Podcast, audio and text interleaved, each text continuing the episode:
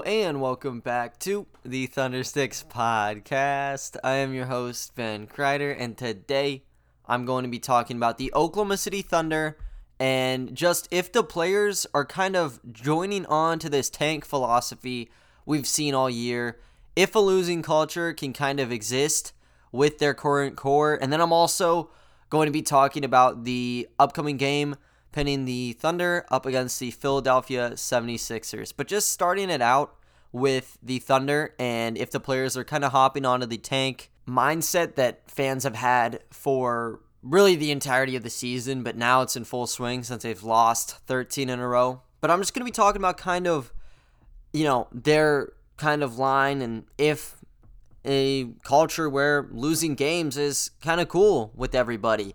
And this kind of has been risen up based on an interview we actually got from Saturday's game, or scratch that, Friday's game. I forgot we got a two game break. We didn't even play on the weekend.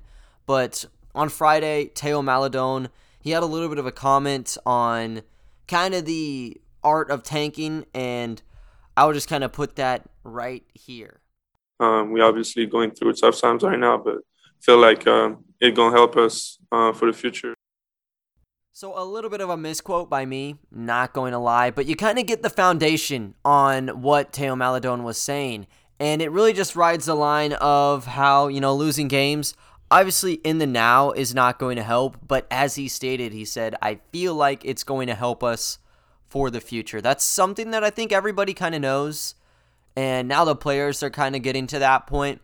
I think everyone in the league knows, like, that's just simply how it works. You know, all these teams in the past who are tanking or kind of on the fringe, they kind of understand how the draft lottery works. They've been in the system. They literally, at least most of them, were drafted, and a lot of them were in the lottery. So they kind of know the ins and outs of things. So for them to kind of come to a realization of that is kind of, I guess, interesting in the fact that Maledon says, you know, he kind of has that perspective of, you know, us losing games right now might suck, but it's going to help us later it does kind of raise the question of, you know, can all of our players kind of just come to that agreement where, you know, losing games is not that bad after all? And almost just that tanking mindset, which was almost, you know, was trying to be just squashed by the NBA whenever we saw Sam Hinkie in the 76ers. Were the players trying to lose? Absolutely not. But, I mean, Sam Hinkie was playing guys like, I don't know, James Anderson and Daniel Orton minutes. So, yeah, it, wasn't like they had a, a full plethora of guys to get W's anyway. So they were in a hard spot, and that's why they were losing. But yeah, I mean, the league clearly doesn't want tanking, and they try to make sure players don't feel that way. Management's one thing, you can stop that.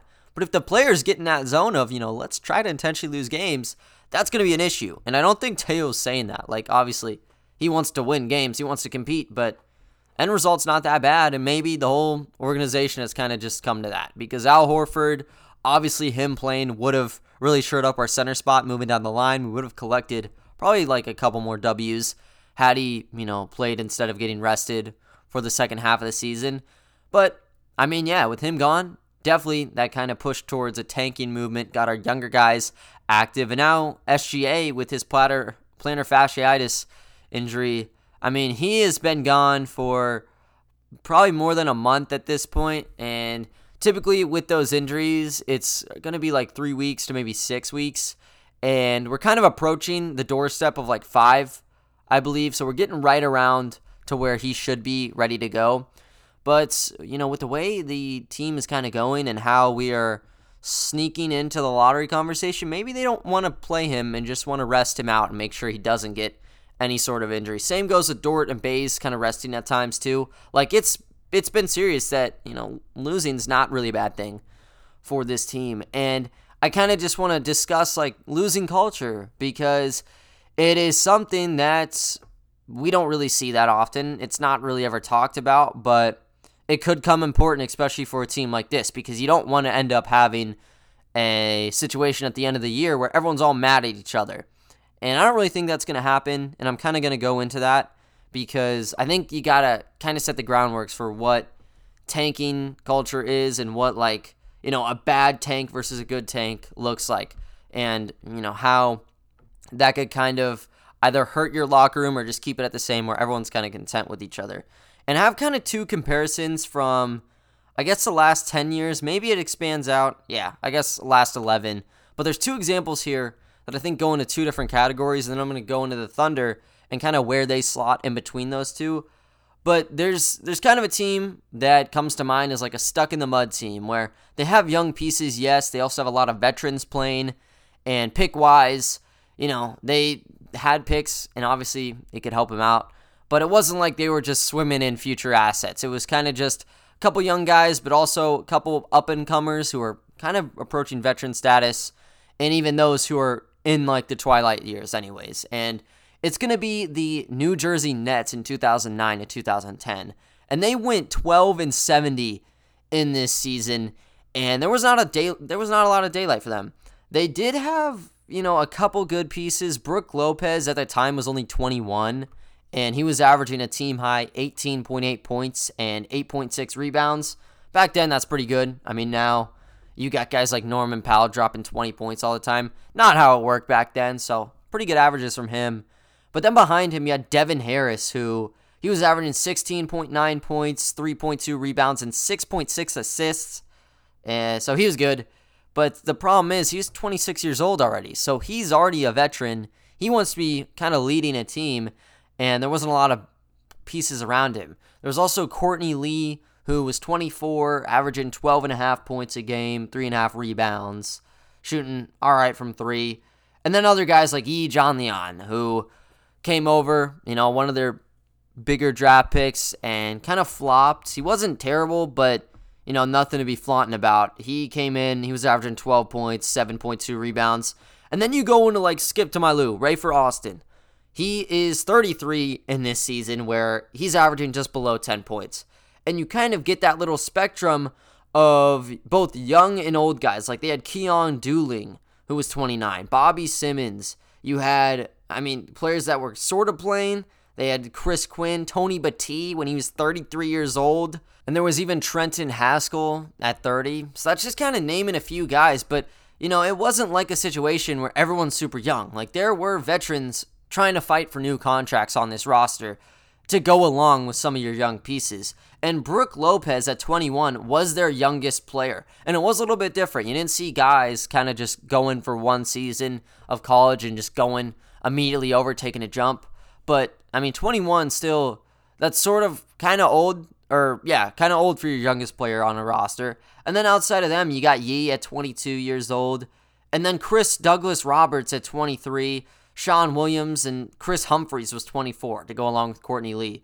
So all these guys, you know, they're kind of already getting up there. Like they should be advancing in the ranks, and nobody was really moving. So this is what I would kind of consider dysfunctional. And what you saw from the Brooklyn Nets, or I guess New Jersey Nets at the time, was, you know, in the next coming years, you just saw trades flying off the board where they're going for top of the line prospects. I think they got Derrick Favors third in the draft uh, after this, and then like traded him away. Got Deron Williams, that was a major flop. You got, you know, that major haul of KG, Paul Pierce, Terry didn't work either. So they just got in a complete destruction mode. This roster you saw here was pretty much gone by the next two seasons. It did not work. The chemistry was clearly just broken. You had vets vying for minutes, and then at the same time, just younger pieces that wanted to give some sort of platform to play, but they weren't exactly there yet. So it was, by all accounts, a terrible team, dysfunctional. You could not have had any sort of losing atmosphere there because you know, it's about 50 50 on people wanting to develop and being okay with losses, but also the vets who, you know, they're, they don't want to give the young guys all the minutes. They need to prove themselves. So it didn't work there for them. And, you know, that was kind of that. I think that is kind of the prime example of just a team that just fell into shambles.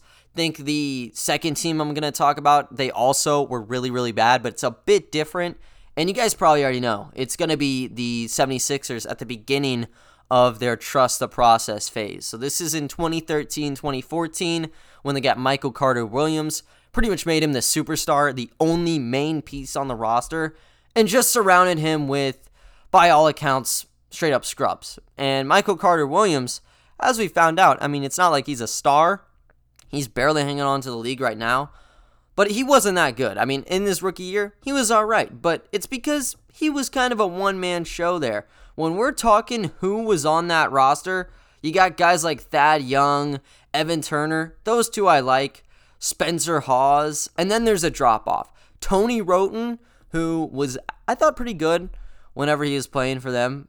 But then there's like Henry Sims, James Anderson, Darius Morris, Byron Mullens. Like these guys are are really bad. They would not have been on any other team outside of the Philadelphia 76ers that season. At least I can say that probably James Anderson and below. Even though I'm an Oklahoma State fan, like James Anderson, he was not all that in the pros, neither with the Kings or the 76ers, just kind of a wash. And that's just how it works looking down the line of all these different players they had on the roster. They played a total of 23 different guys in that year.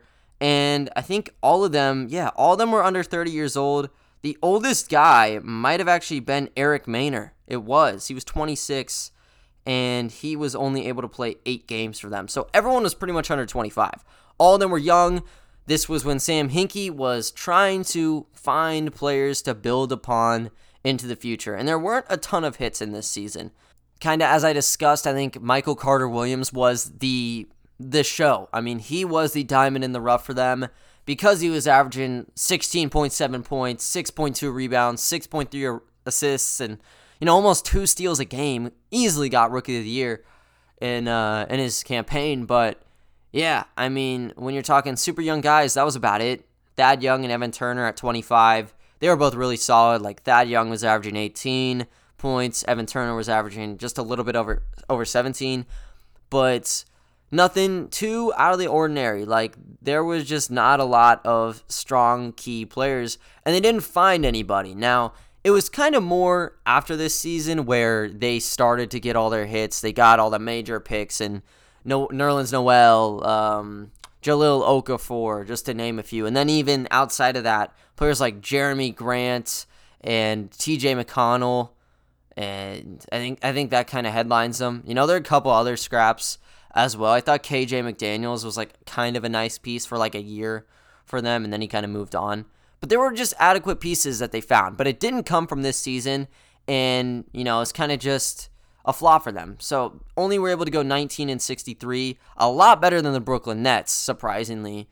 But yeah, I mean, there are just so many different young guys. It's clear that all of them kind of wanted their shot, and as I said, there were 23 different guys on the roster. I would say there were probably, out of those 23, about 16 to 17 guys who didn't have a secure roster spot anywhere else on the league. I think Young, Turner, MCW, Hawes, Wroten, and, you know, maybe like Tony Wroten and Henry Sims, they might have been good. But outside of that, there was just not a lot of love for these players. So, yeah, I mean, they had to fight, and some of them they just completely washed out of the league. We saw them really suiting up for the last time as a 76er. I think that's the case with um, Eric Maynor, for example. Others like Dewayne Dedmon moved on, but everyone was fighting, and you know it's clear that they really weren't on the same page. Everyone wanted to be the star of the show to try to tell teams, "Hey, I'm on a really bad team, but I can actually play pretty good basketball." So I didn't think they did that well. Um, it got them to their end goal. Took them three years to get where they really are now with all the assets they acquired. But to begin with, it, I think it was a little bit rocky. But with the Thunder, it's not really like that at all. And that's kind of where I go back to how they fit. And it's it was kind of a bad question to begin with because I think it's kind of a trick question. They don't fall in line with either that like extreme heavy tanking squad in that 76ers team or the New Jersey Nets team where they are just stuck in the middle of nowhere and everyone's kind of fighting.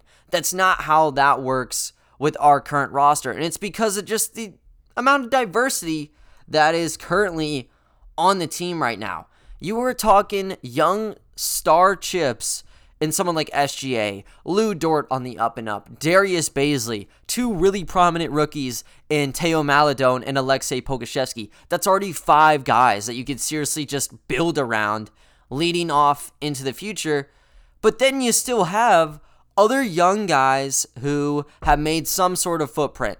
I'm talking Moses Brown, Tony Bradley, Isaiah Roby, Ty Jerome, Svi Mykhailiuk, list kind of goes on and on from there. But I mean, that's about like five core guys when you're talking SGA, Dort Bays, and Théo and Poku that you think you can build alongside. And then you kind of get those other, you know, under 24 year olds who you can mold around in the Moses Browns, the Bradleys, the, you know, Roby, Jerome's, and. So that's even, that's nine right off the bat. And then there's even someone like a uh, Kenrich Williams who, yeah, he's 26 years old, but that's still kind of relatively young. And we have him on a super savvy contract for the next two seasons beyond this point. So he's locked up for two more a year. We can keep him around. So that's 10 guys. And even someone like a Gabriel Deck, who we just inked to a contract, and he's on another deal where we can have him for the next four years. Really cheap if he's playing at that level or better. But yeah, he's also 26 and he's showing a lot of glimpses and he did that, you know, in the EuroLeague and even when he was playing in the LNB in Argentina. So you get that group and they're all very, very young. The oldest guy I listed there was Kenrich Williams at 26, and Deck right below him, like two months, you know, or uh, I guess two months younger. Yeah. And then outside, you kind of get that drop where you go to the 24, 23, 22 range. All of them have a ton of potential. And the main reason why I think it doesn't hurt on, you know, our culture and kind of the chemistry, despite us losing, is we have all these young players and nobody's really fighting for much minutes. The biggest kind of minute battle we saw started in the beginning of the year where you had everyone in the rotation playing where all 15 guys had time on the floor. Mike Muscala was playing, Al Horford was playing, SGA, he was playing a good amount of minutes. And it led to guys like Kenrich Williams, Isaiah Roby not having automatic minutes, and also guys like Justin Jackson on the outside looking in. We've kind of gotten rid of that in the moves that we've made, all the different trades we made at the deadline, and even the one in trading Hamidou Diallo for Svi Mykhailiuk because it has opened things up. Diallo, pretty clear he's like a two guard. Maybe you can put him at the one, but he's not very versatile.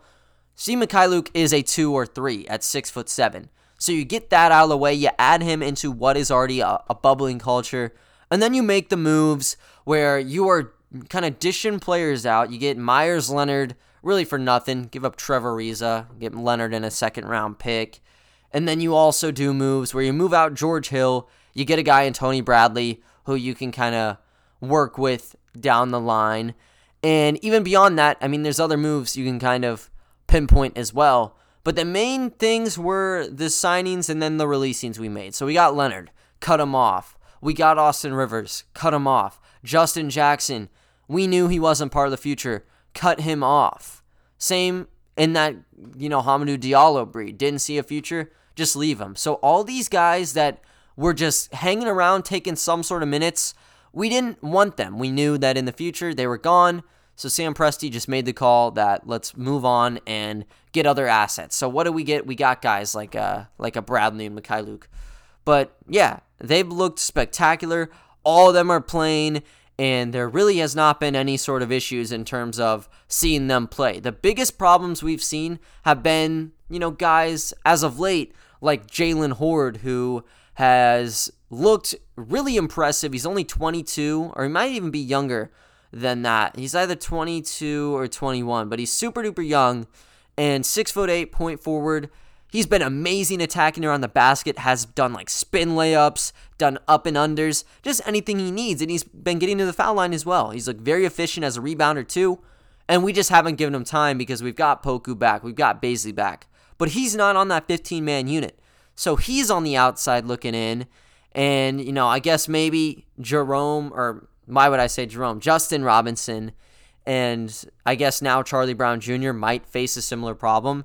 But all the guys that we from day one have wanted to evaluate are getting minutes. And the reason that that works is the guys like SGA, Al Horford, and Mike Muscala, they are not playing and they are content with that. They want to see the players grow. You've seen on the sidelines when one cool play happens, everyone on the bench is erupting. Even on court, you see guys getting happy for each other. So there's just a whole culmination, really, of positive energy and everyone wanting to see each other succeed that win or loss, there's still good moments. And because everybody is so, so young, it's okay to have these mistakes. And you don't want to be losing games, obviously. But that's not really a problem. I don't think people are walking out in the locker room voicing off to Coach Daigneault they want more minutes. And if that's the case, they're not going to be there. I think maybe, you know, Justin Jackson got to a point like that where he was like, play me or get me off to a playoff team. And they said, you know what, we'll get you to a playoff team. We'll get you to a better situation. And that's what I love. Like, all these guys are getting the time, and there's not really much room for complaining all around. So I don't see it as either the two. I think that a losing culture really is not even what we have here. It's more or less like just a super young culture who, yeah, they've been making mistakes, they've been losing games, but even through that, I don't think any sort of culture has been diminished. And it's because the vets, they want to see kind of growth. And with growth, there's going to be a little bit of spurts and there's going to be some low points. You just work through it. Right now, we're in an extreme low point, losing 13 in a row. But that just means, you know, we're going to be up and up and heading into next year, as Théo Maledon said, it might just be a good thing that they're losing because they're going to have, you know, potentially one or two top five picks or top 10 picks that they can work with moving on to the lottery. And that's not even me mentioning the Timberwolves second round pick we're likely getting and the other second round picks we have. And the 34 we have moving on into 2027. So a lot of room. And as it currently stands, I don't think there's any sort of tension between guys. So win or loss, I think everybody is pretty happy. And to say they're joining the tank, I wouldn't call it that, but they are definitely on board for having mistakes. And I think that's just how the team has been acting all season long. So we'll see what happens whenever guys like Deck and SGA potentially come back in. But as it is now, I think everybody's pretty happy, and that's just how it's going to stay. And I think they're going to be happy, you know, moving on into the game they're going to be playing tonight. And that's going to be going up against the Philadelphia 76ers. Game is going to start at 6 p.m. Central Standard Time. So a little bit of an earlier start. We've kind of gotten lucky with some 7 p.m. breaks, but we're heading back onto the East Coast. Going to be doing a back to back set, starting in Philly and then heading over to Boston tomorrow. That probably also should be a 6 p.m. game. Have not checked though, so don't bank on it. But yeah, I mean, they're an hour ahead. You got to start it at 6 p.m. to keep them content. And, you know, this isn't ideal for us, but it is what it is. You kind of work with the start time, anyways. So, this is going to be another one of these games where it will have implications for us. We continue to lose. We enhance our lottery odds for the 76ers. They win. They want to stay on the top of the Eastern Conference right now. So, mutually, I think a Philadelphia 76ers win would be pretty beneficial for both sides because OKC they're 20 and 40 moving into the game, while Philadelphia they are 39 and 21.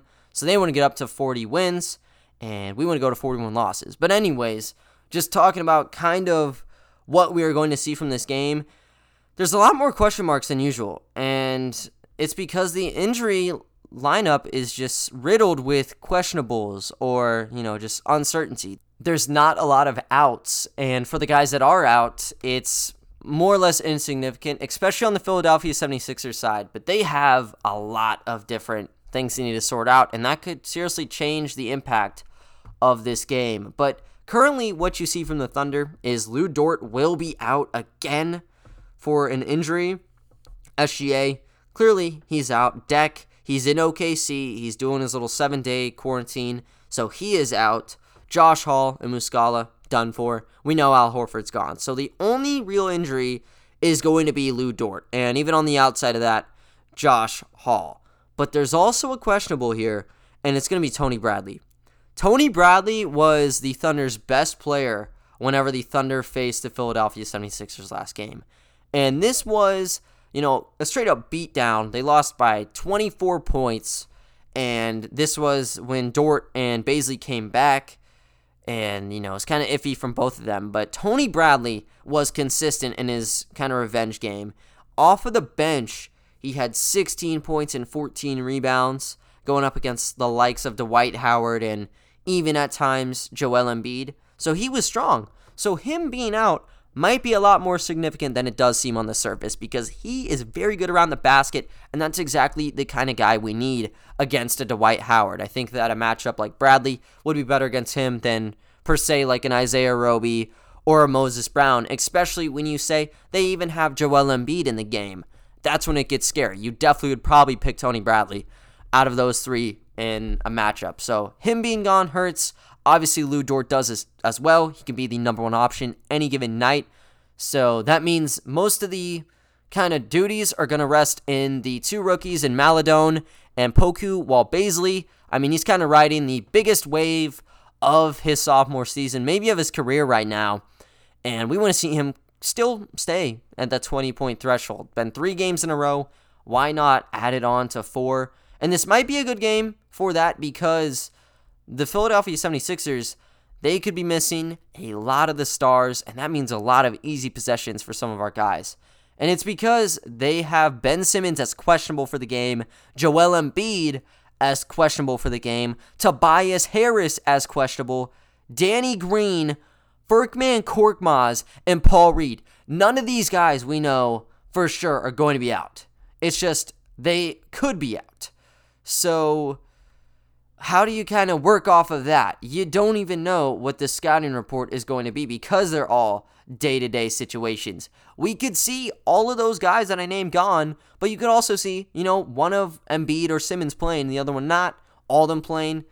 There's a lot of stuff. It's going to be kind of tricky here. If all of them play, especially Simmons and Embiid, I say this is going to be pretty comfortable for them, especially if Joel Embiid is okay to play because he has torched the Thunder ever since his first game suiting up in the NBA. You know, when you had that like big guy at courtside flipping off Russell Westbrook, that game.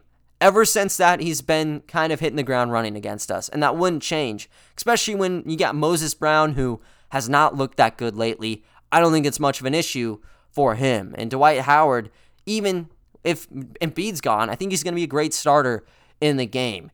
Simmons, though, who's going to kind of back him up? Are you going to play Tyrese Maxey a lot? He was great in, you know, Simmons' absence early on in the year, but now would you kind of promote him up there? Would it be Shake Milton? He's looked all right as well. So there's two potential guys to fill in. Danny Green, if he's not there, I mean, he played off the bench in the last game. Actually, scratch it. He didn't even play. But, I mean, I guess you still find reserve roles from some of your other bench pieces. And then just in general, I mean, there's a lot of different holes that they could potentially have. And in a scenario where they don't have Embiid, they don't have Simmons, Danny Green's out for the game. I think the Thunder, I mean, they might have an okay shot. Like, even with Tobias Harris being out, too, you're talking about a team that is kind of ran by Seth Curry, Matisse Thybulle, Dwight Howard, Shake Milton, Tyrese Maxey. On paper, you know, that's a pretty evenly coated matchup. And I think that could be kind of a tight one. If you get the Simmons, though, if you get Embiid, it's going to be in their favor. So you need to just watch. And I'd say if it's going to be Embiid, they're probably going to be set in stone. I don't think it would matter. I think points in the paint, the Thunder potentially could just get hounded there. Like in the game, the last game that was played between the two, the 76ers didn't even need to look towards there, but they definitely can just flip the switch if Embiid's all right to go um, because of just his very efficient shooting clip and the fact he got to the line a ton in the last one. And kind of couple that with Moses Brown's recent troubles, he's going to be getting the line a lot. So watch out for that. But yeah, I mean, it's going to be a hard one to grade. I'm really sorry because typically I got all lined up on what the key matchups are. But I think the key to this one is just the mystery factor. You're not going to know who's suiting up until about an hour leading up to this game. So just keep all options open. I would just say, though, it's probably not going to be a doomsday situation for the Thunder if, at least the tanking boat, if, you know, you get one of the three in Simmons, Embiid, or Tobias Harris to play. Ideally, you want it to be Embiid, Simmons, and then, you know, Tobias Harris in that pecking order. But just wait and see because, you know, if they got stars, they might be able to just brute force their way through the game. But with all of that, I think the biggest thing for this game isn't even going to be what is on, you know, straight up statistic lines. It's going to be kind of the future um, impact this could have. And it's because the Thunder, I mean, if they lose this one, they're going to be tying their franchise record for their longest losing streak. Did it in their inaugural season in Oklahoma City, where you had PJ Carlesimo, who, you know, he wasn't the greatest coach. Granted, he didn't really have a crazy good roster at the time. But, I mean, they were bad, and that's how they kind of wound up with Russell Westbrook in the next season. But yeah, it was a little bit rough for them on who they were playing. They had a 14 game losing streak. And for us, yeah, we could tie it. And then when you play the Celtics in the next game, you can even advance that and just set a new record, tack it onto the long list of franchise records, both individual and team wide, that we have made this year. So just look at that in the corner of your eye. You know, it's not going to be a guarantee that we lose if, you know, everyone's gone for them. But if they're not gutted, I would say that this could be another game where the 76ers pull it out. Just watch out though, because it's not going to be just 100% like maybe some of these other games have been in the past. One note though, if you see Tony Bradley gone, watch out for Isaiah Roby at the five because trust me, if we have kind of a deficiency at the spot, Roby's going to be playing like 30 minutes there. So check that out. I'll make sure to talk about Roby as well as everybody from the team in tomorrow's episode where I break down the game and I will also preview the next one where the Thunder will face the Boston Celtics. But other than that, though, guys, that is going to wrap up today's episode. I thank you all for listening, and I will talk to you all next time. See ya.